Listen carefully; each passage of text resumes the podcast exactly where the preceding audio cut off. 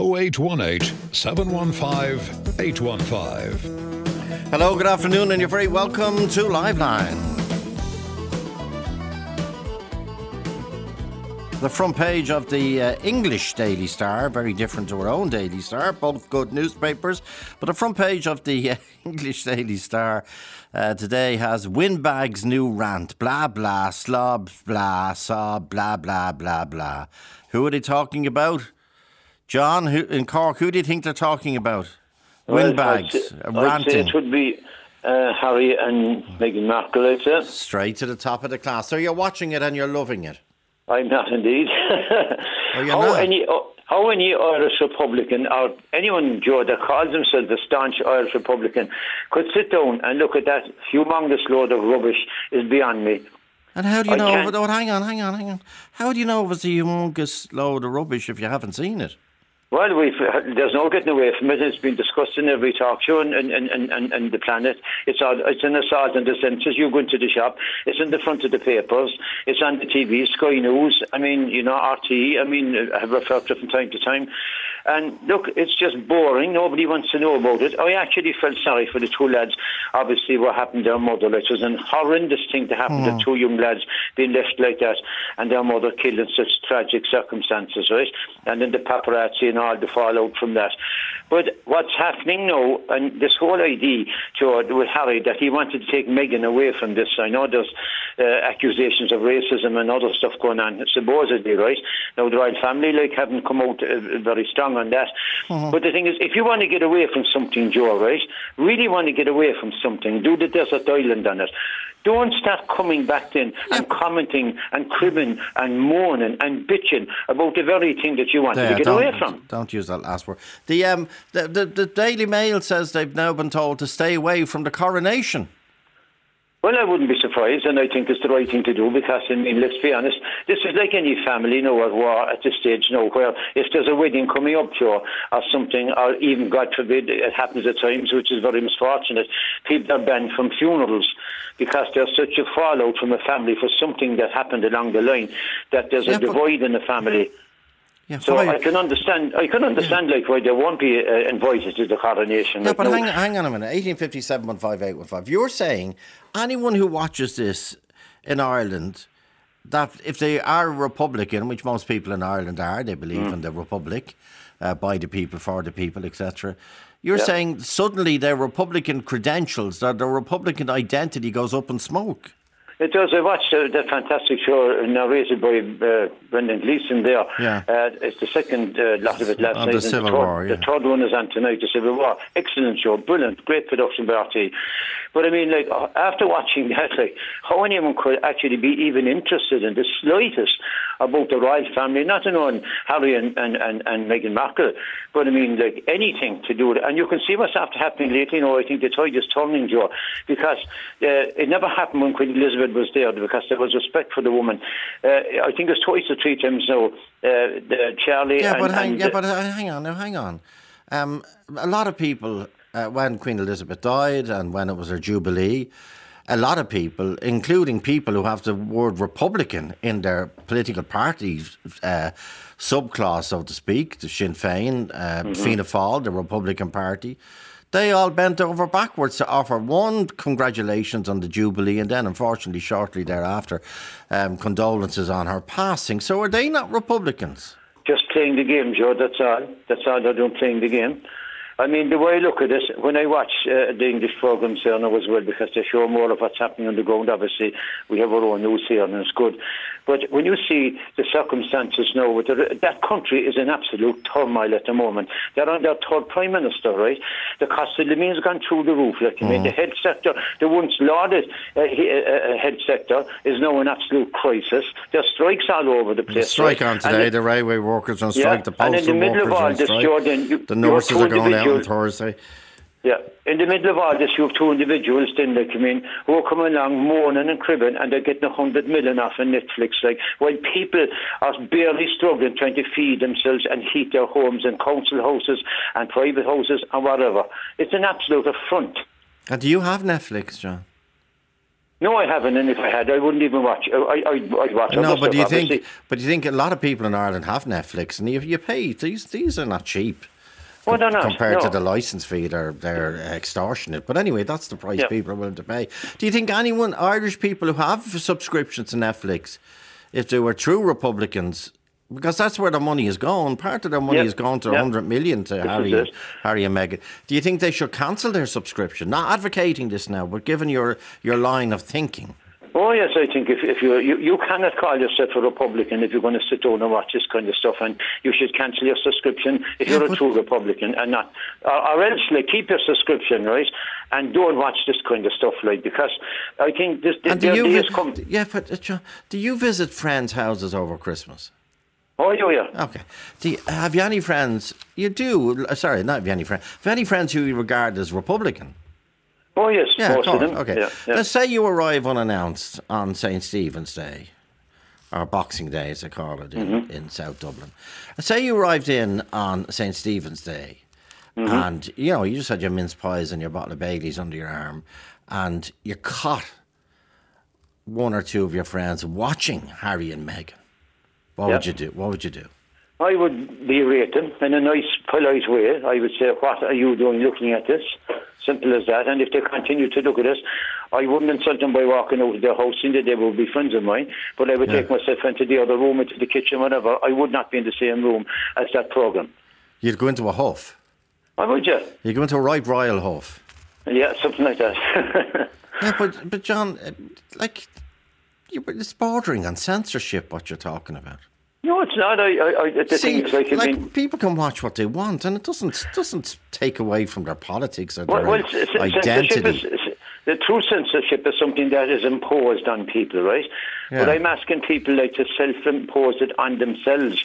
If you're a true Republican, don't go watching anything to do with this current codology that's going on, or anything to do with the royal family.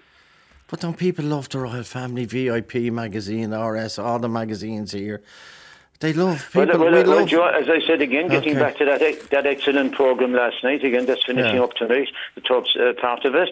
I mean, look, what came across out of it. We had them for 800 years, like you mean. We're all friends now, like you mean. I've nothing against the English people. They have nothing against us because they weren't part of their whole history. Half of the English are Irish.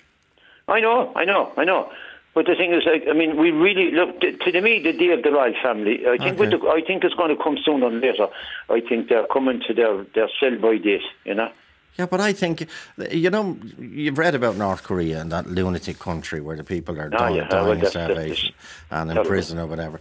But you know what they do? They do something. Now I'm not saying you're advocating this, but you know how they catch people for watching TV programs they should not be watching. Yeah. i.e. American programs that come in on videotape. This is what they do, okay? Well, let me finish. They go up to, of an evening, right? A battalion of soldiers, conscripts as they are in North Korea, they surround in the dead at 7 or 8 o'clock in the evening, okay? You know what they do? They cut off the electricity into that apartment block, okay? Yeah. You know what the next thing they do? Every one of those apartments would have a soldier in it within 5 minutes, okay? Yeah. Then they will turn back on the electricity, okay? You know what happens then? Your videotape ejects from the video recorder, okay? You've no time to hide it, and it flips out, and then they look. So each soldier looks at what tape you were watching, and if you're watching anything nefarious, like Dallas or Desperate Housewives or Tommy Tiernan or whatever, you're automatically chucked into prison. Well, now that's what you're talking about. You're saying you're going to, if you call into your friend's house accidentally on Christmas and St. Stephen's Day, and they're watching Harry and Meghan, you're going to go into a royal huff and take yourself off to the kitchen and munch the mince pies yourself, and probably drink the I don't know if you're drinking it, drink the Baileys from the neck of the bottle. You'd be so upset. I don't think. I mean, I think it's a quantum leap to kind of bring North Korea into it. No, that's a complete dictatorship. Let's be honest, right? right? But I mean, like with the Rod family, as I said, and the Republicanism, they don't go hand in hand. I mean, you have Buckingham Palace, you have Windsor, Balmoral. Not one homeless person has been taken in there. Yeah. Not one. And do you think that would solve the homeless crisis in Britain, where it's as big as here, by the way? No, but I mean, to certainly, like, I mean, sure, for a country that is now going to have a coronation and a king, right, to sure, at least anyway, there's not a dim in us. Okay, Edward Cummins, Edward, Joe at RT.ie, 51551's the text. You're listening to John O'Donovan. Are you watching Harry and Meghan? Yeah, I watched the first three episodes. And? Are you Republican? Are you Republican? Yeah, well, I'm an Irishman, absolutely. Yeah. You know. Well, John says you're no longer, you've been stripped of your Republican credentials. No. You've been court-martialed. But they didn't really tell me anything that I didn't already know or suspect. Yeah. You know, it's a very, when you rebel against this family, you certainly put yourself outside the protective cordon that's around it. But my point is that to suggest that to watch this programme somehow diminishes your republicanism or your Irishness, it's like saying, if I said to a British person, you know, if you watch Brendan Gleeson's show on the founding of the Free State and all that, that does somehow diminishes their nationalism, their royalism. What it does is it informs you and it gives you a better understanding of it. And certainly, I would suggest, and I wouldn't say you should have to watch this programme, but I watched it and I'm looking for the next one. And in it, I'm reading between the lines, Joe. Okay. I'm not taking everything as factual, but obviously it gives you a better understanding of what happens when you bring. We've seen this girl Meghan Markle, who is of a mixed race, you know, and the problems that has. Even very recently, as you've seen in the papers, one of the Queen's lady in waiting, whoever is in the Royal Family. Where are you really from? Where are you from? Which was completely overblown. Where are you from? From Brighton? No, actually, no. Tell us really, where are you from? Yeah, you can't be British if you're this colour. So this is the sort of thing that you see even on the lower levels of the royal family. But I would say to people, you know, everybody, like, once you change the narrative, if you change the narrative from Black Lives Matter to White Lives Matter, then you've lost. You're actually not listening to what people are saying, you know. Yeah. So what I'm saying is, I would recommend people watch it, take over what they will, but don't think it would diminish your republicanism, or that somebody would say to you, if you watch this, you're somehow a traitor. That's kind of, you know, I don't agree with that mentality. But fair play, he has his opinion. No, but Edward, to take your point about the Brendan Gleeson and that great series by Tyrone on the Civil War, the last one, the final one tonight, you said that was educational, which of course it is. But it's the Harry and Meghan thing. I haven't watched it now, by the way. I think I was washing my hair the other night or something. Doing my eyebrows or something. I was busy. But if you watch Harry and Meghan, did you learn anything, Edward? Well, it only reaffirmed what we already know. And that is that, you know, people look at you differently on what your parentage is or what your lineage is, you know. Like, she would be regarded as a commoner, you know, in the whole great way or scheme of things. And like, so would Kate Middleton. Is she not a commoner? Yeah, but she's British, really, in that true sense of the word, and she knew what she was getting into. But there are, I'm not saying it's true, but there are, you know, reports that even she's finding it difficult, and that. You know, but we don't know the full story. But the only way you can actually have some sort of input into it is to observe these things, look at them if you want. But looking at them gives you some sort of insight. But if to offhand say, no, I wouldn't watch it, it's a load of baloney. It's like when you go to a cinema and the film goes on. I've gone through to some cinemas and watched the film very painfully to the very end, and then I have an opinion of what it all. I mean, when people got up, as you said, on the Banshee of Inisheer. Yeah. I went to see that. That's an absolutely fantastic film. How anyone could get up and walk out halfway through without. And we did the 75 minutes on it way back months ago, and our listeners predict. Everything about it reeks professionalism and really class. Yeah, okay, I'll take your point. And Scott, as I said yesterday, got 8 Golden Globes, and it'll be in our vote next week for the highs and lows. But anyway, on the Meghan Markle thing, I watched it. I'm waiting to see the next one, and then I'll form an opinion of it, whatever it is. I mean, it's all very. And what do you think of John's point that partly he doesn't have a subscription to Netflix? But John's point that if you do, your part of your subscription is going to Meghan and Harry. Yeah, well, I mean, Joe, can I say something? People always say to me, "Buy Irish," yeah, and support Irish. Well, I was in the clothing trade for a few years, Joe, and we made stuff and we put labels on it, made in the UK and made in Canada. So you don't really know where stuff is made. Why?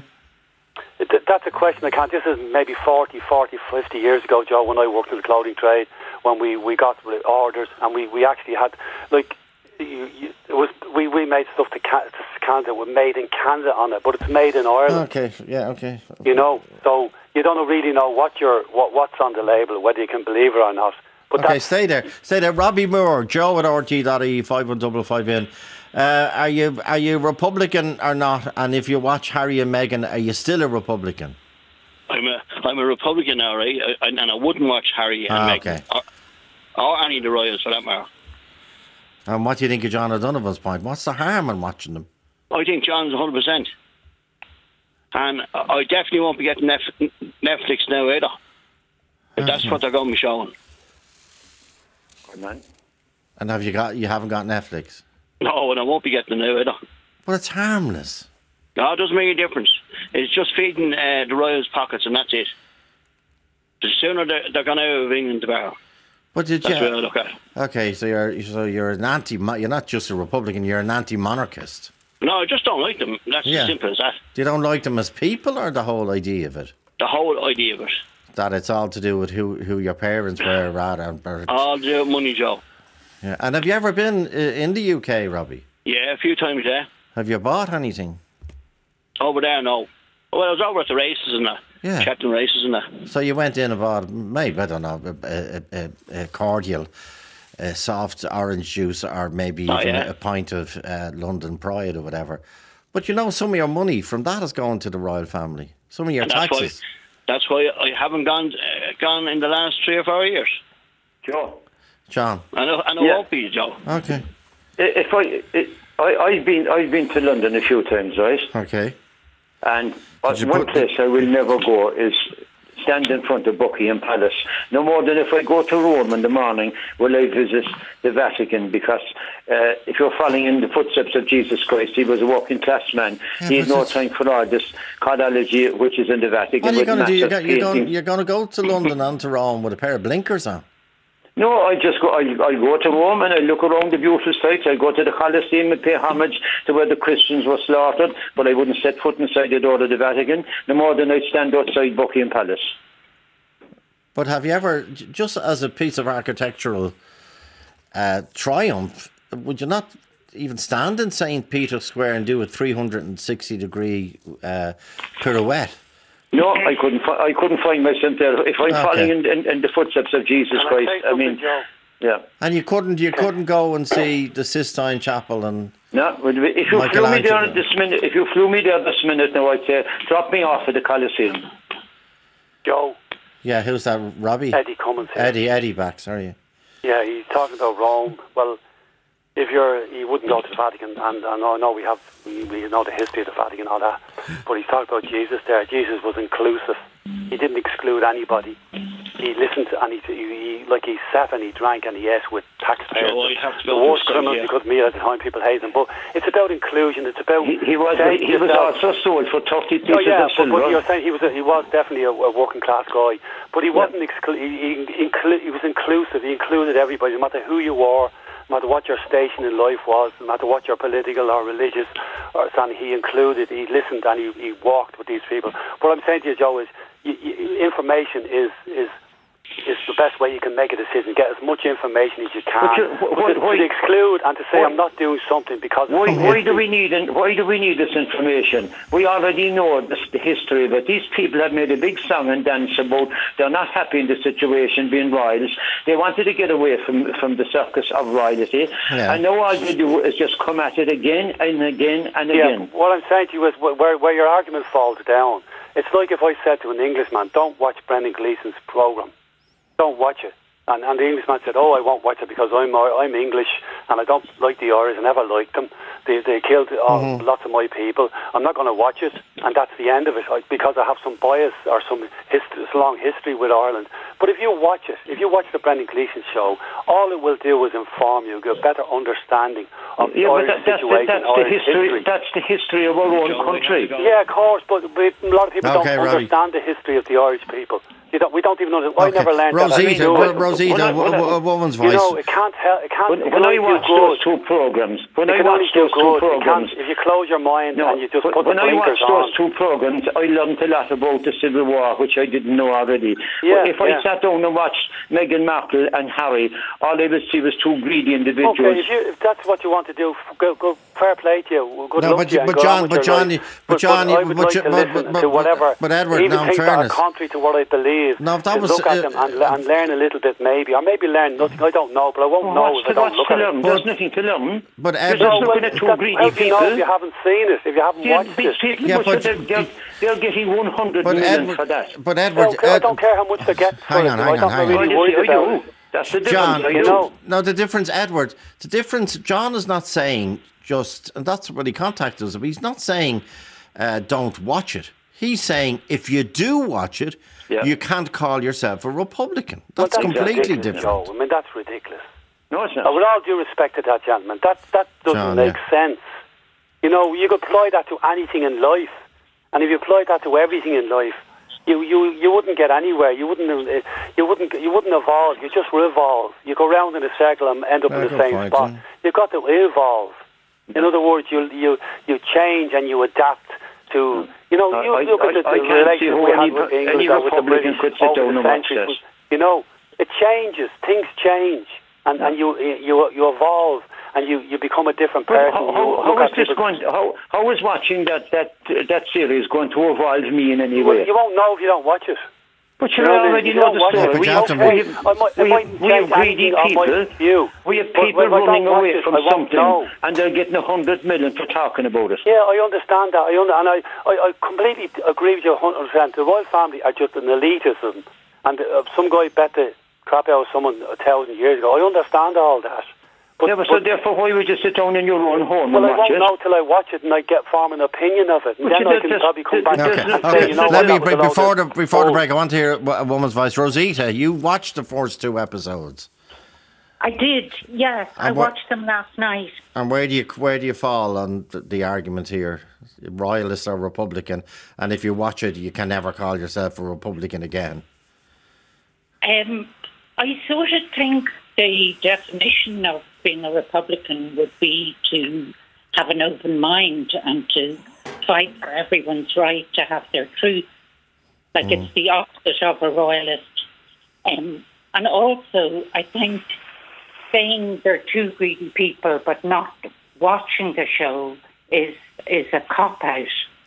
You know, I think your other caller, he should watch it. Like, it's really, really interesting. And what did you... Well, OK, could come back to the point that Edward makes and John as well. What did you learn from it, Rosita? Oh, one of the main things is the racism, like the unbelievable levels of racism being directed at her. You know, like, she's a beautiful young woman. What has she done? That's terrible. But she, like, it's astonishing, the racism, like the racism in England, the racism within the royal family, and racism here. You know, there's racism. Let Rosita finish, John. No, go on. It's the racism towards. Is there racism here towards Meghan? Absolutely, yeah. In what way? There is. On social media, like, even like that guy saying they're just two greedy people, like, without watching it, he's condemned both of them.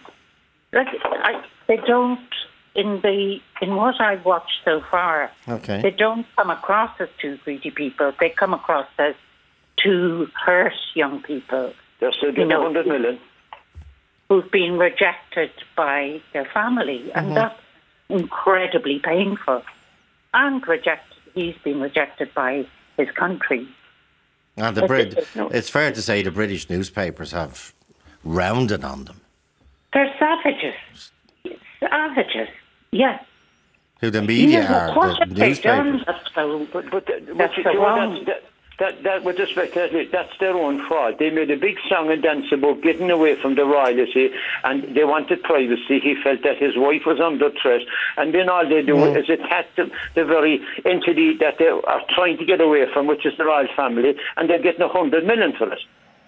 Okay, okay, stay with us. Jump back. I'll let you reply after this break. Joe at RTE.ie. Talk to Joe on 0818 715 815.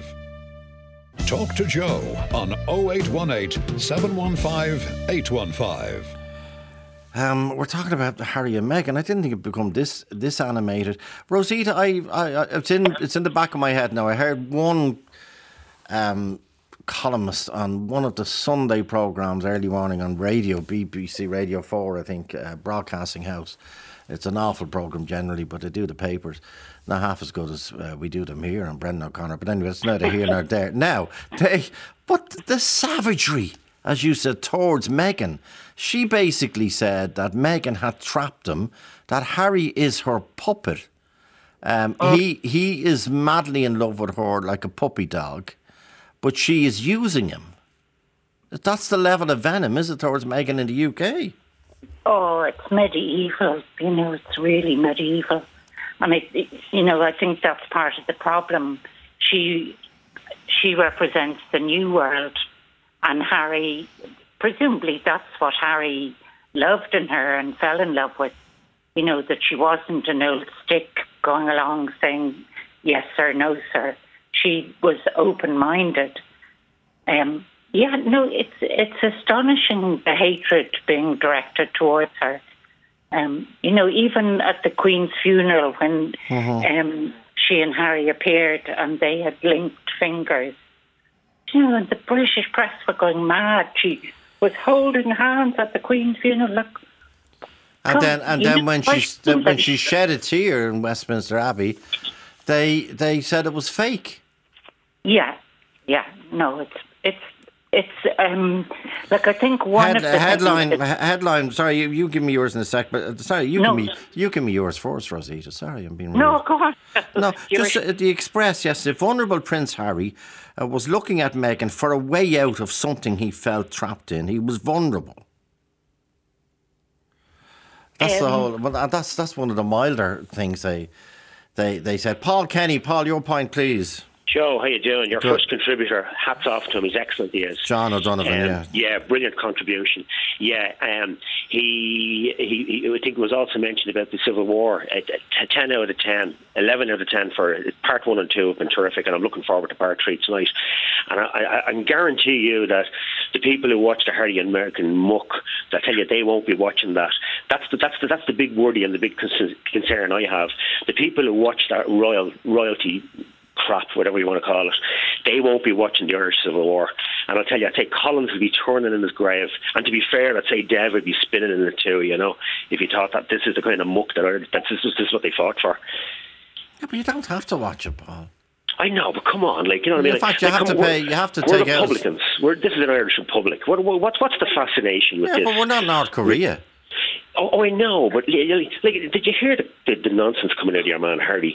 It's a hierarchy. Oh, it's all unequal. Oh, you know, isn't it terrible? Of course it's a hierarchy. It's like complaining that the Catholic Church is a hierarchy. Of course it is. You can't go in there and change an institution that's thousands of years old. This idea that your woman from America, what's her name, Meghan, is going to go in and she's going to change the institution. What, she wants to be queen or something, does she? Ridiculous. It's absurd. Come on, Ireland should grow up and be a republic. Be like France. Stop this obsession with royalty and monarchy, and be a republic. Be a modern country. If Meghan wants to be modern, well, why did she marry into a royal family?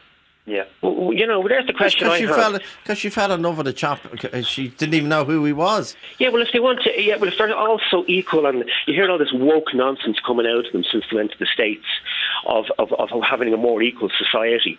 And then she complains in the next breath that our children don't have titles. You know, come on, you couldn't make this stuff up. You know, either be even a quality or you don't. Sorry, what did she say? She said she complained that her children were not going to have titles. How do you know that? She said it there about 2 years ago. How do you know it if you don't have no interest in them? Well, listen, as the first gentleman said, we're bombarded with the bloody stuff. It's hitting us between the eyes whether we like it or not. Now, I don't have Netflix, so I won't be watching that programme. I wouldn't waste my time on it.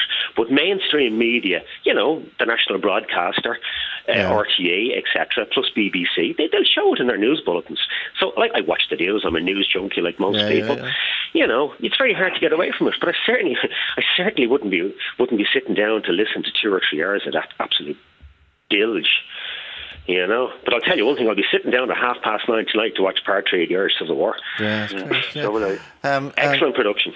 So, who did I see complaining on social media last night that the three programmes on RTE at the moment, the Civil War, the Tommy Tiernan thing, you know, the West of Ireland, and then the Francis Bacon one Adam Clayton, they were, I think it was Amanda Bruckner was giving out about the fact that they're all presented by men. Oh, that's a load of more woke nonsense. I think she's a big fan of Meghan, I'd say, is she? I don't know. Brian, 51551. Brian, hello, your point, please, Brian. I think Holly's interesting. I know. I think your line is dreadful, Brian. Can we get it? The line of Brian is crap. I won't use a word. Is it terrible? No, count to 10 from me, Brian. Just to check the line. 1, 2, 3, 4, 5, okay. 6. Yeah, go ahead. Do your best. Yeah, make your point, please, Brian. Thanks. So, I think every Irish Republican should be watching that show. Okay. Because they're the only ones trying to bring down the monarchy. So, if we get the viewership figures up in Ireland, like Netflix will get their money back, and then Harry and Meghan might stay talking about it, and then they might start saying other stuff, and then you might have the monarchy on their heels. God, that's a long way round, Brian. I know there's a great comeback this year and apparently next year in spy TV series and movies, but that's some conspiracy you're engaged in there. You're saying we should all watch it, we should all applaud it, we should all make sure we pay our big money to Netflix, and because that would encourage Netflix to make a second series, and if they make a second series, it might be the killer blow for the monarchy. Well, maybe, but sure, like, people are paying their Netflix subscriptions anyway, you know. Yeah. They might as well just play it while they have it, you know. Okay, back to Rosita.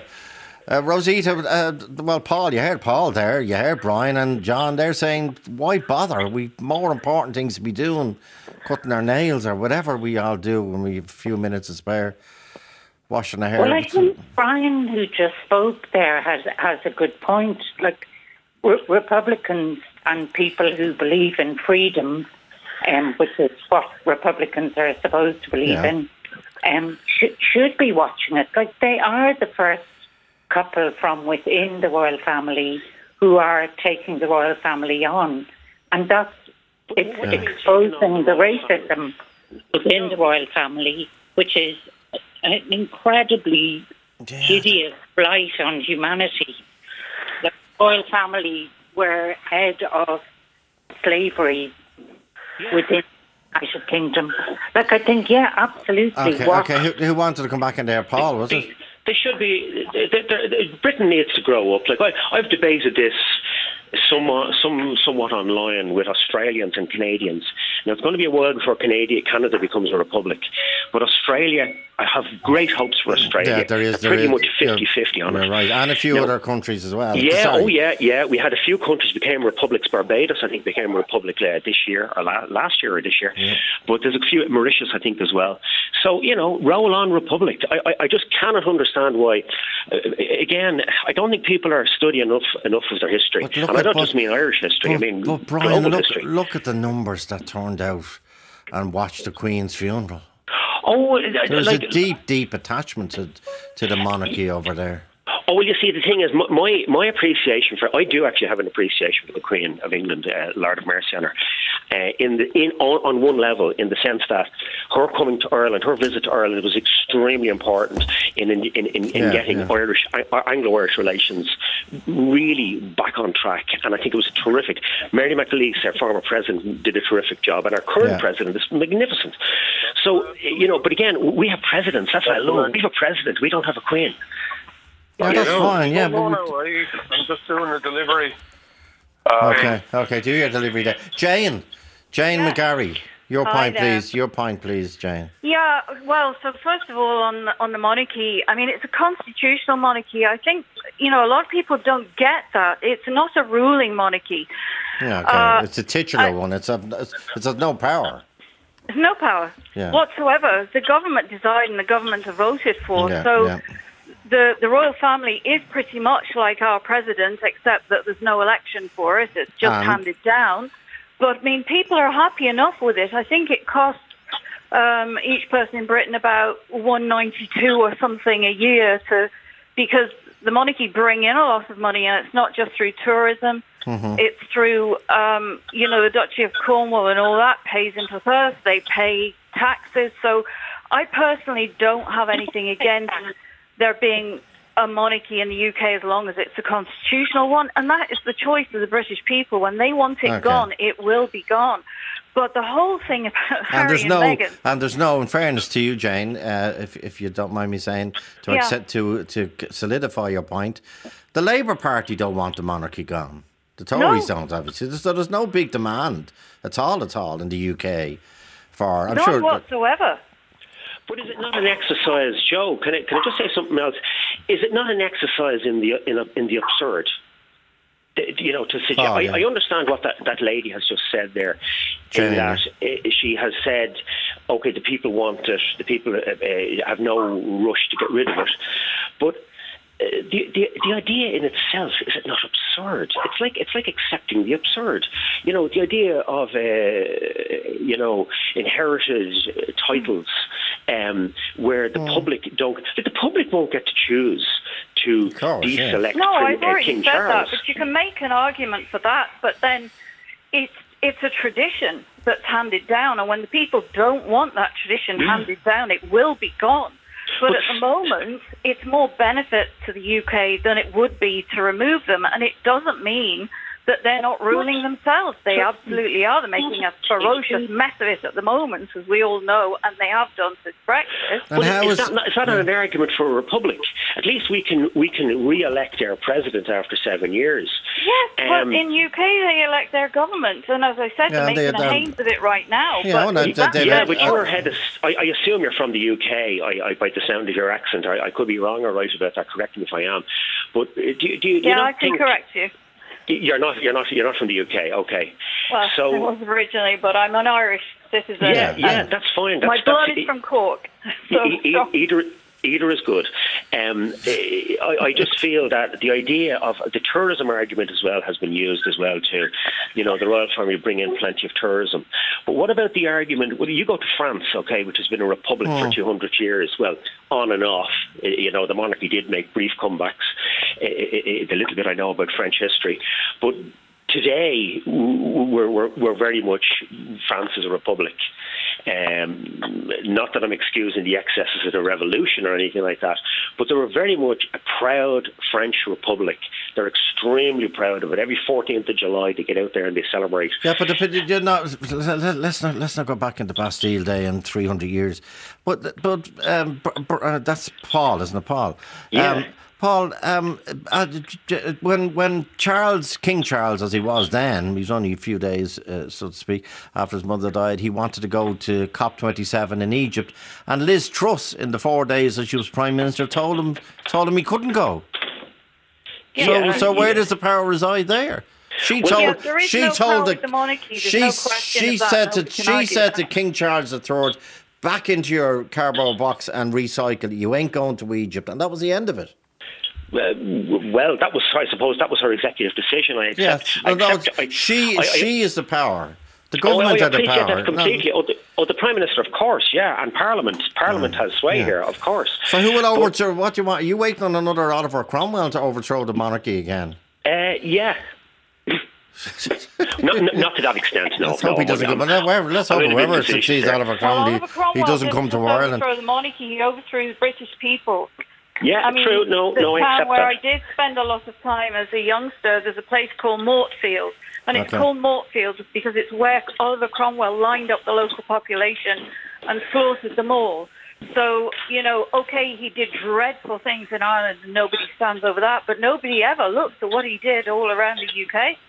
He was just a monster, full stop. I don't know how we went from Meghan. It was my fault. Jane, if you watch, again, the thesis put forward by John at the start, if you watch Harry and Meghan, you cannot call yourself a Republican.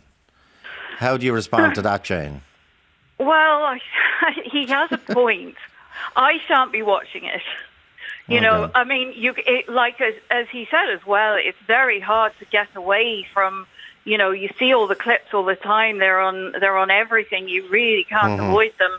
But my point is, it's not investigative journalism, the same as their Oprah Winfrey interview. Yeah. This is just, paid positioning. Yeah, but there's a lot of our interest in life, a lot of our media here, celebrity obsessed as well. I'd like to think it's less celebrity obsessed than the UK. In fact, I'd nearly say it's the opposite. I'd say we have a go at our own celebrities who are, really popular on the world stage, but they needn't get any notions here. I know, when I say celebrities, I don't mean artists. I don't mean artists our actors or singers or whatever. I mean people who are famous just for being famous.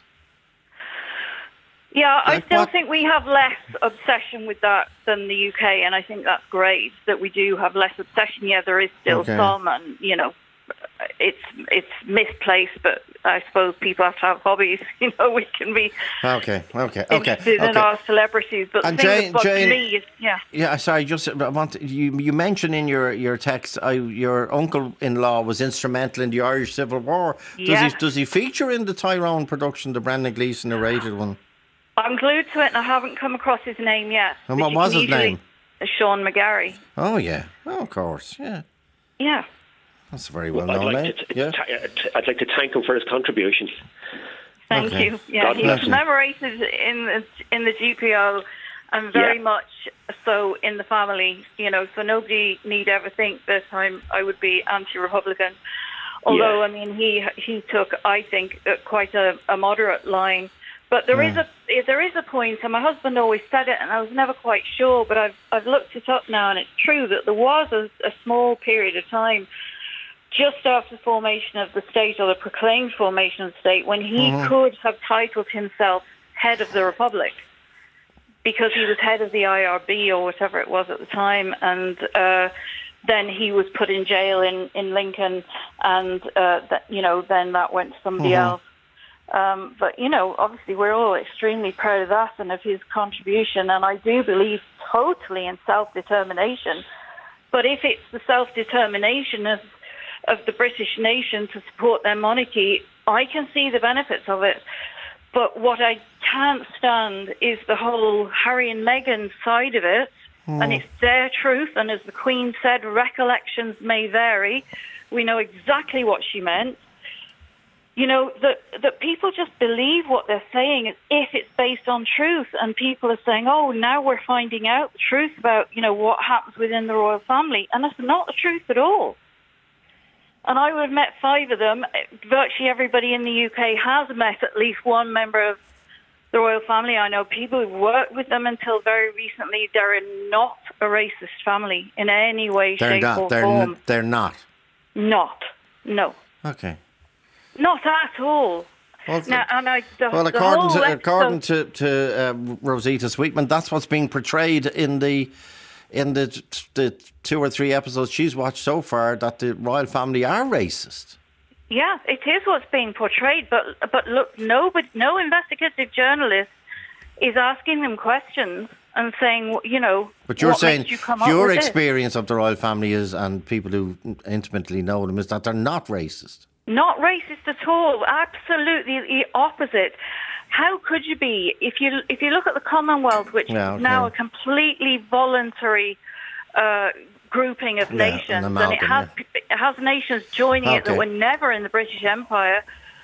You know, when you look back over all the footage, and you know all the stories back from, you know, even when the Queen was young and it was her father and all the rest, no, there's no racism in there. And the thing that was levelled against Lady Hussey, 83-year-old lady who was race-baited as far as I can see. Where are you really from, yeah.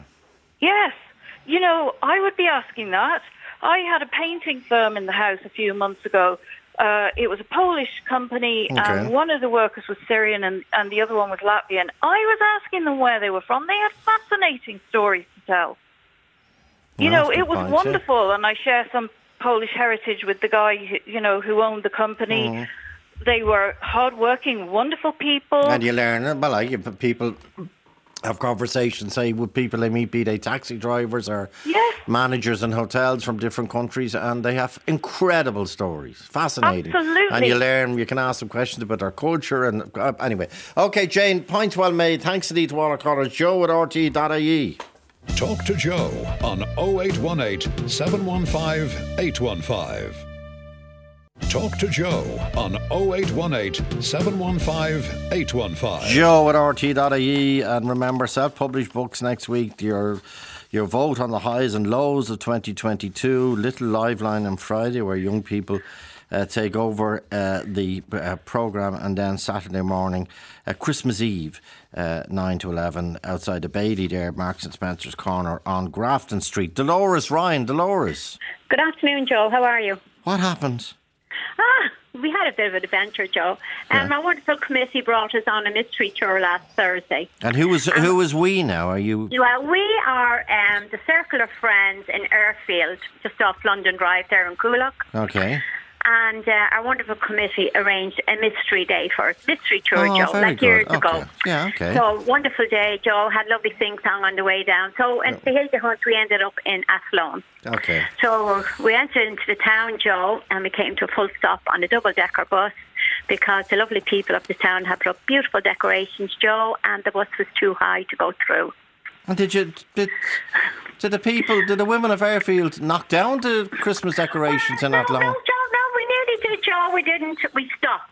But when we stopped, Joe, the traffic, both sides of the roads came to a halt. No one could get through and no one could get back. So the wonderful guards, Joe, from Athlone came along. Okay. And by God, Joe, they were wonderful. And what did they do? Well, Joe, first of all, brought cars down. The bus was very cold, Joe. The heat broke down on the bus. Oh, good luck. And for all the ladies that were very cold, Joe, they put them in squad cars and they escorted them to the hotel. And for the ladies that could walk, they escorted them to the hotel. And then they backed the traffic, Joe, and they had to reverse the bus back and back and back. But they got us. They got the bus, Joe. They got us going, and they went beyond duty to help us, Joe. They were wonderful. And were any of the street decorations in Athlone damaged in this operation? No, I don't think so, Joe. Maybe one, but nothing major, Joe. Nothing major. And when did the driver realise that his double-decker bus from Dublin was taking down the decoration? Well, we just went to turn around the corner, Joe, quite a narrow road. And when we got there, that's when we realised, oh, my God, the decorations. They're beautiful decorations, but not meant for a double-decker bus, and Joe. Who spotted? Was it someone upstairs that spotted you? No, the bus driver himself. Bus driver. And he didn't ring his jingle bell and try and... Well, we sang jingle bells for him, Joe. Definitely we did. But I just wanted to thank the guards, Joe. And that's long. And especially Michelle Baker, Superintendent Michelle Baker. And well done, Michelle. And many women were rescued off this bus. Oh, 70, Joe. 70? Yeah, 70, Joe. 70. And you were taken in convoy and squad cars. Gave us a flash. No, they didn't flash it. They only gave us a flash right when we got to the hotel to let us know we arrived. They arrived. Oh, they put on the siren and the lights, the blues and twos. Oh, just when we got to the hotel, Joe. Just so everyone know we arrived. You want to talk? What's the superintendent's name? Michelle Baker. You want to thank Superintendent Michelle Baker. Yeah, and I want to thank our wonderful committee, Joe. Now, what about the heating breaking down on the bus? Joe, well, look, you win and you lose. We lost for the heat, but we made it up by dancing, Joe. And great. What did you do on that loan on your mystery tour? We went to, can I name the hotel, Joe? Yeah, of course, yeah. We went to the Shamrock Lodge Hotel. Very good. And Brendan Gleeson was playing. Oh, excellent. The wonderful staff served, I'd say, 700 to 800 people with beautiful hot meals. And when they heard, actually, that the bus was stuck, some of the staff came down with their cars and took the ladies up to the hotel. Oh, that was all, of course, yeah, because you had to. Yeah, it was a wonderful day, Joe. Absolutely wonderful, as usual with our committee. Absolutely fantastic. And what else do the Circle of Friends do? What do we do? Well, Joe, they're a great group of women for, collecting for old folks. Charity and that, yeah, charity, yeah. And is it only women? Oh, only women, Joe. Why, that's not allowed, Dolores, that's not allowed anymore. Oh, it is, Joe. Oh, gosh, it is. Oh, sorry, Joe, the men shed are next door. That's okay. They're up after. They're next door. The men are in the shed, the women are on the double-decker bus. Yeah, that's right, Joe. But they weren't allowed. Who's having a better time, I hasten to add? Oh, the women, Joe. And we have, this week, Joe, on Friday, they give us a beautiful Christmas party. Okay. Where's that on? That's on in Airfield Club. Very good. And the women will serve our wine and help us out with our dinner. So they are just wonderful, Joe. They are amazing. And Dolores, Joe, when you say they will give you the dinner, do you have to be a certain age to get into? Joe, over 21, Joe. 21, okay. Well, who will serve you your dinner on Friday and your wine? Well, first of all, Joe, the ladies will serve us our wine, and a caterer will come in then, and we just go up and get it, table by table, all organised, Joe. All organised, very civilised, yeah, okay. Oh, yeah, Joe, we're very nice people, very nice. And what time did you get back from your mystery tour in Athlone? Oh, Joe, well, we were to stay there till 8 o'clock, but the weather was closing in, so we left 7:15, Joe, last drinks, 7:15. And he didn't damage any decorations on the way back to Dublin? No, he didn't, Joe, okay. He didn't. Somebody is texting, are you the Dolores Ryan that's in the Guinness Book of Records? I am. For what? Well, skinny dipping for one, and not skinny dipping, Joe. I went into the sea naked with 1,000 women, and just a little story about us. Yeah. And out of that, Joe, we broke the world record. Out of that, we formed a choir called the Sea of Change. But why did you all run into the sea in your Jay's fluid? Because we were raising money for Avine's pink tie. Oh, brilliant! Yeah, brilliant. And that was the way to do it. We broke the world record for that. And then we formed a choir. 1,000 of you. Maybe more, Joe. Yeah, not 1,500, I think, Joe. Wow! Brilliant. In Mahermore Beach, private beach. Okay, where's that? In Wicklow. Oh, in Wicklow. Okay. So you all ran, and did anyone take photographs? Oh, yeah, of course. Oh, well, private photographs, Joe. Yeah, of course. Men. Oh, no, don't. No, well, there's one man, Joe. There's one man he's on the gate, kind of. He's a gate man. He's a gate man. Okay. He's used to it. And, yeah, and marvellous, Joe. Can I just tell you one thing about it? This became a choir called the Sea of Change. Great name. Who changed my life and brought so much love into my life. Couldn't fault. So I'm part of. Hang on, Dolores, back up there a minute now, Dolores. Back up now. See, what did you say? Changed your life and brought a new love into your life. No, you brought of singing. Oh sorry. Yeah. Oh no, Joe. One man enough for everybody. One woman, one man. Okay, so and are you in the Guinness Book of Records a second time? Yes, we are, because we couldn't do our dip, Joe, due to COVID. Okay. So we had to get funds, Joe, for the Avine's pink tie. Yeah. So we uploaded, I think, over 1,000 photographs within an hour of somebody in water, and we got the record for that as well, Joe. Okay, well that's good. And then it's your birthday. My birthday today. Is it a roundy birthday, as Ronan would say? Oh, I wish it was.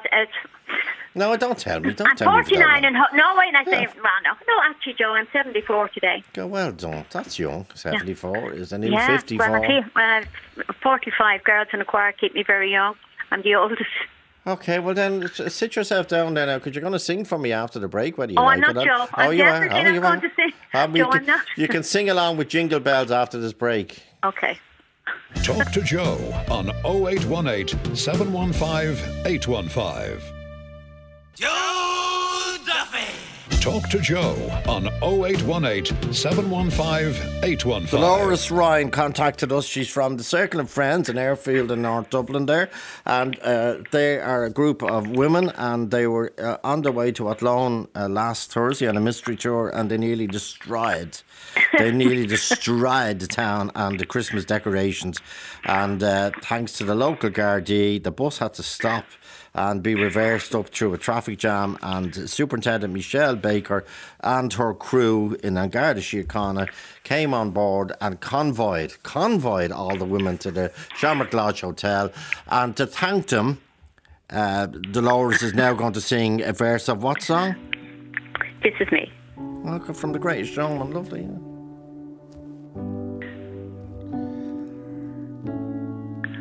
I'm not a stranger to the dark. Hide away, they say. We don't want your broken heart. I've learned to live with all my scars. Run away, they say. No one wants you as you are. I won't let them break me down to dust. I'm not a...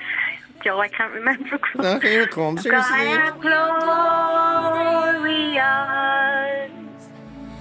When the sharpest word's gonna pass me down, I'm gonna send the blood, it's gonna drown them out. I am brave, I am true, I am who I'm supposed to be. This is me. Look out, here I come. I'm marching on to the beat I drum. I'm not clear to be seen. I make no apologies. This is me. Oh.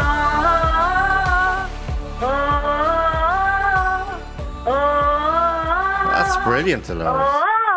That's brilliant, Dolores. This is me. Well done, Dolores. From The Greatest Showman. And the Sea of Change Choir. Excuse me. Oh, yes, Joe. I'm The Greatest Showman in the Sea of Change. Where'd that come from? No, that's Dolores. And the circus is back. Did you see that Duffy Circus? I drove by it the other day. Duffy Circus with a brand new big top. The Greatest Showman are up in Tala for the Christmas. They're doing a Christmas circus, would you believe? And it looks absolutely incredible. Well done. This is me.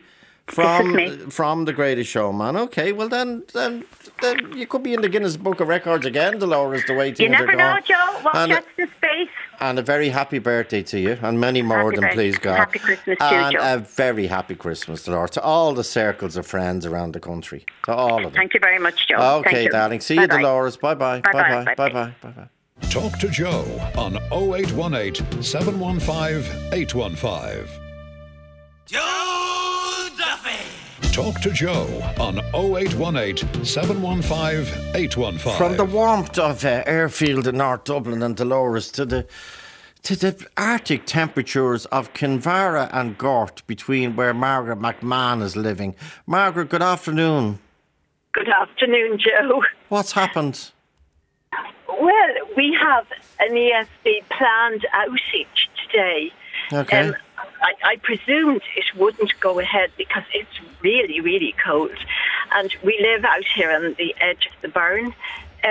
We spent hours yesterday trying to get the water free. It had frozen in the tap. Wow. And you see, when we have no electricity, we have no water, we have no nothing. Nothing in the house works when we've no electricity. And why have you no electricity? Because there was a planned outage to upgrade the lines or something. But I thought it wouldn't go ahead because it's so cold. Like, it is really cold here. And what time did your electricity go off? 9 o'clock. Oh, God. And what do you depend on in your house for electricity? Oh, everything. The water, the toilets, the central heating, the cooking, the... What else? If we had a phone line, we've got that taken out because you depend on that. The lights, the radio. I came out to the car now, charge the cars, the internet, I can't think of anything we don't depend on. Plus, we have cattle over in the shed, and they also depend on the water, and which is powered by the electricity. And have any idea when the electric is coming back? If it's gone, it'll be back at 5:30 this evening. And have you? This is the coldest.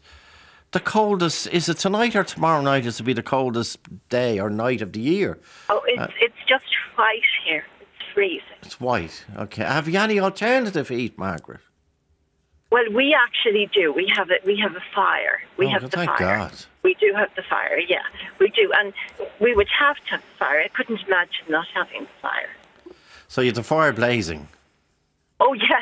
And do you know how many people are cut off at the moment? The whole area. So I would imagine quite a lot of people, Joe. It's the whole.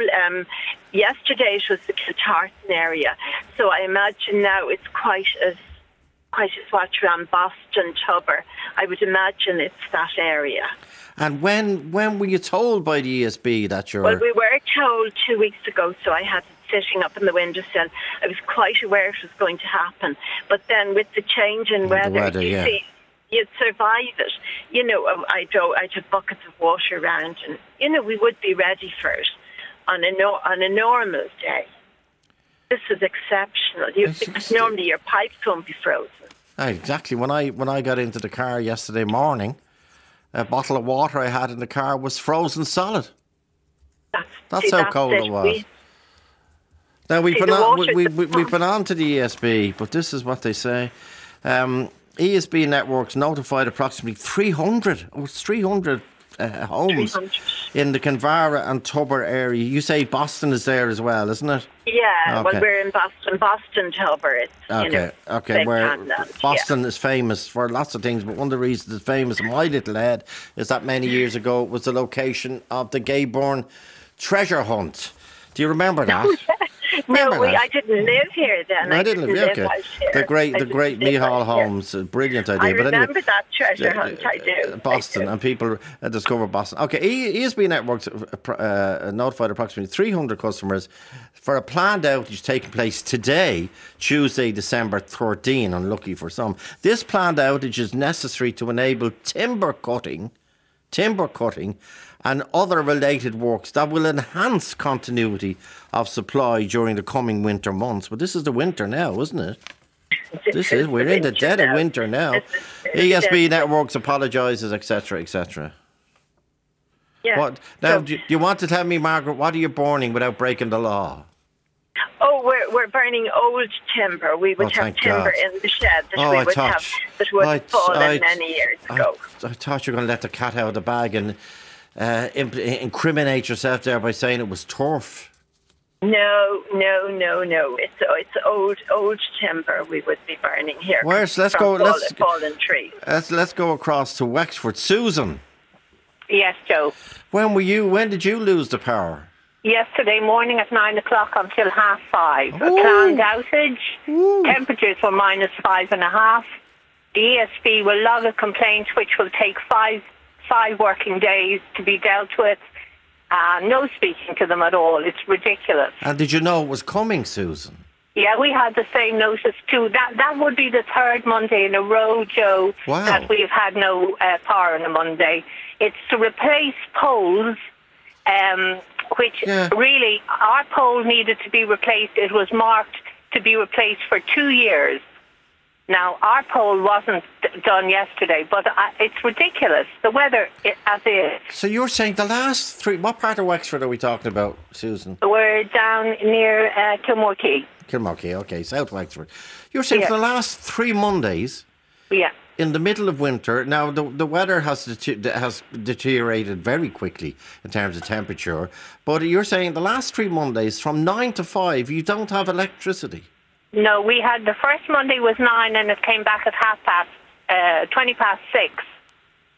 The next Monday was 9 to 5 and yesterday was 9 to about 4. And what was the temperature yesterday in Wexford? -5.5, Joe. And what about next Monday? No, we haven't got any notice yet and hopefully they leave us alone. Yeah, well, next Monday is Christmas week. Yeah, well... Maybe they'll have a holiday and leave everybody warm. And they're saying, is that normal that the same area would lose electricity every Monday for 3 weeks? Three full days, by the way. You've lost electricity for 3 days. Yeah, 111 houses. And what's your electricity supply like generally? Is it? I know there's some parts of the country that are contrary for what some reason there. Well, that would be a good word to put, contrary. Your supply is. It can be. Okay. Now, did anything freeze on you yesterday? Was there any damage done, apart from yourself and your family? No. And do you have an open fire? We have a fire that is needs electricity so you're because there's a back boiler on it, so you need the electricity for that. So what did you do yesterday? You just lit the fire. Well, we were very cold, though. It's not pleasant. I can. But Susan, are you saying you'd no heat yesterday apart from the clothes on your back, as you say? Yeah. No, you couldn't light a fire or anything like that. No, we have an alternative fire which we can light, Joe, but I mean, it's not the point. We're lucky if we can light a fire. There may be other elderly people who have no access to any form of heating, can't boil a kettle, the evenings are dark and they have no electricity. You know, it isn't. Could you, what plans can you make? I know Margaret was saying she could have got buckets of water. Well, the water would have frozen. Could you boil water on Sunday and put it in flasks? Or, well, it wouldn't be. In this day and age, Joe. I know. I'm old fashioned. John O'Bourne, you're listening to Margaret and Susan. I am. It's a very simple tip. I'm a plumber. I'm retired. Okay. And it's just if you have a frozen pipe, the simplest way of defrosting it is your hairdryer. Okay. Because a torch could set fire to the insulation around the pipe or something like that. But your simple hairdryer and put it on to the full heat and run it up and down along the pipe. And if you're in the area where the pipe is frozen, it should defrost the pipe. And what is most likely, if you are going to have a leak or a burst, is it going to happen at the joints? No. There's an ad on the television about having a burst pipe, and it shows under the floor. That's a leak. A burst pipe is literally a burst pipe. The pipe, the pipe expands. The ice expands inside it, and it splits the pipe and it bursts open. So you have to replace the pipe. You have to replace the pipe, unfortunately. And then for people who have underfloor heating, that's no problem, Joe. Because everybody thinks. How do you find the leak? But you see why would you? The chances of your pipe bursting underneath a floor is very, very slim. It's only where the pipe is exposed to cold, and if it's underfloor heating, you know, it's not in an area that's, you know, cold. Yeah. Cold is going to get at it. Okay, you're saying you're safe. You're safe. And listen, the other thing about lighting a back boiler, if the system is done properly. You should be able to light the fire. It just means the radiators downstairs won't heat because that's what the pump does. Hot water will rise when you light the back boiler, and your radiators upstairs should get warm, and your cylinder. Now I'm emphasising that's provided the system is put in a safe way. Okay. Sorry, Joe. Sorry, Joe. Margaret, I promise I'll come back to you. Sorry. A second. There's another outage here. Tony Murphy in Dublin 9. Where are you, Tony? Hiya, Joe.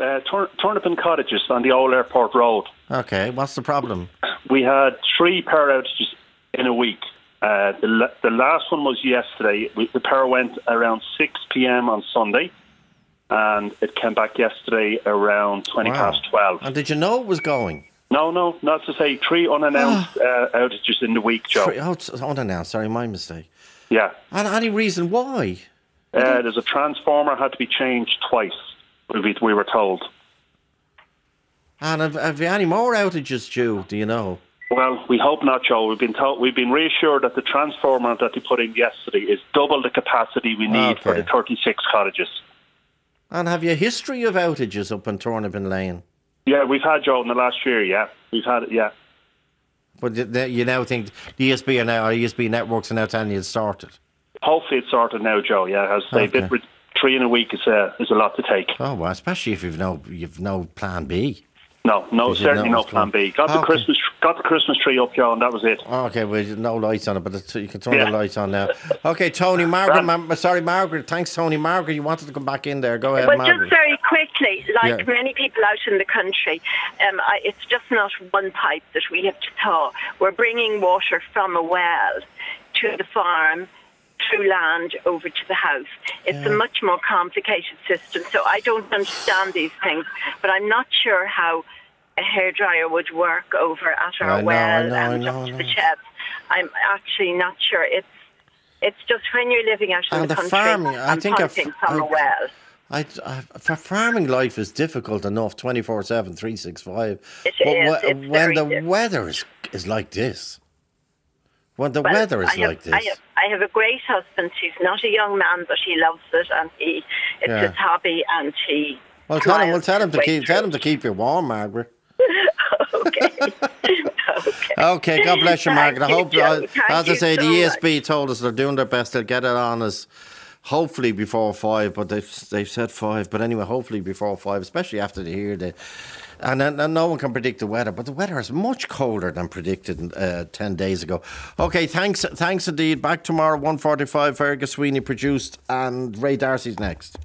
0818 715 815 stays open until 3:15 p.m. or email Joe at RTE.